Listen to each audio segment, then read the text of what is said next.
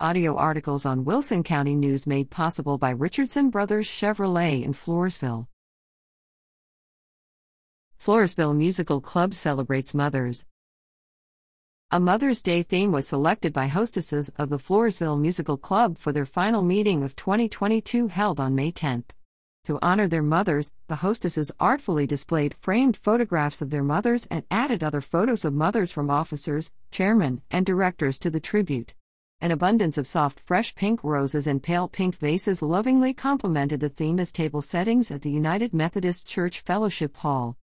After President Judy Whitley opened the meeting with a welcome and prayer, she joined fellow hostesses to serve refreshments. Hostesses who served members and guests were Mary Carrasco, Sylvia Madero, Ria Nell Rogers, and Peggy Tipton. Two special delicacies offered as treats were scoops of crab salad on crisp crackers and mini cupcakes iced with petite pink petals to form rosettes. Recognition of guests and club members who were May celebrants of birthdays or anniversaries followed. Because the club does not meet for the next four months, those having summer occasions to celebrate were also recognized. After the treasurer's report by Linda Schultz, Sarah Gella presented a bouquet of spring flowers to the newly elected Peanut Festival representative, Kelsey Bell Strozier. Then, First Vice President Marilyn Bohatch presented Judy Whitley a token of appreciation, a potted plant with a dangling bird accent. Before outgoing President Whitley announced the new officers, she expressed her heartfelt thank you to each individual officer.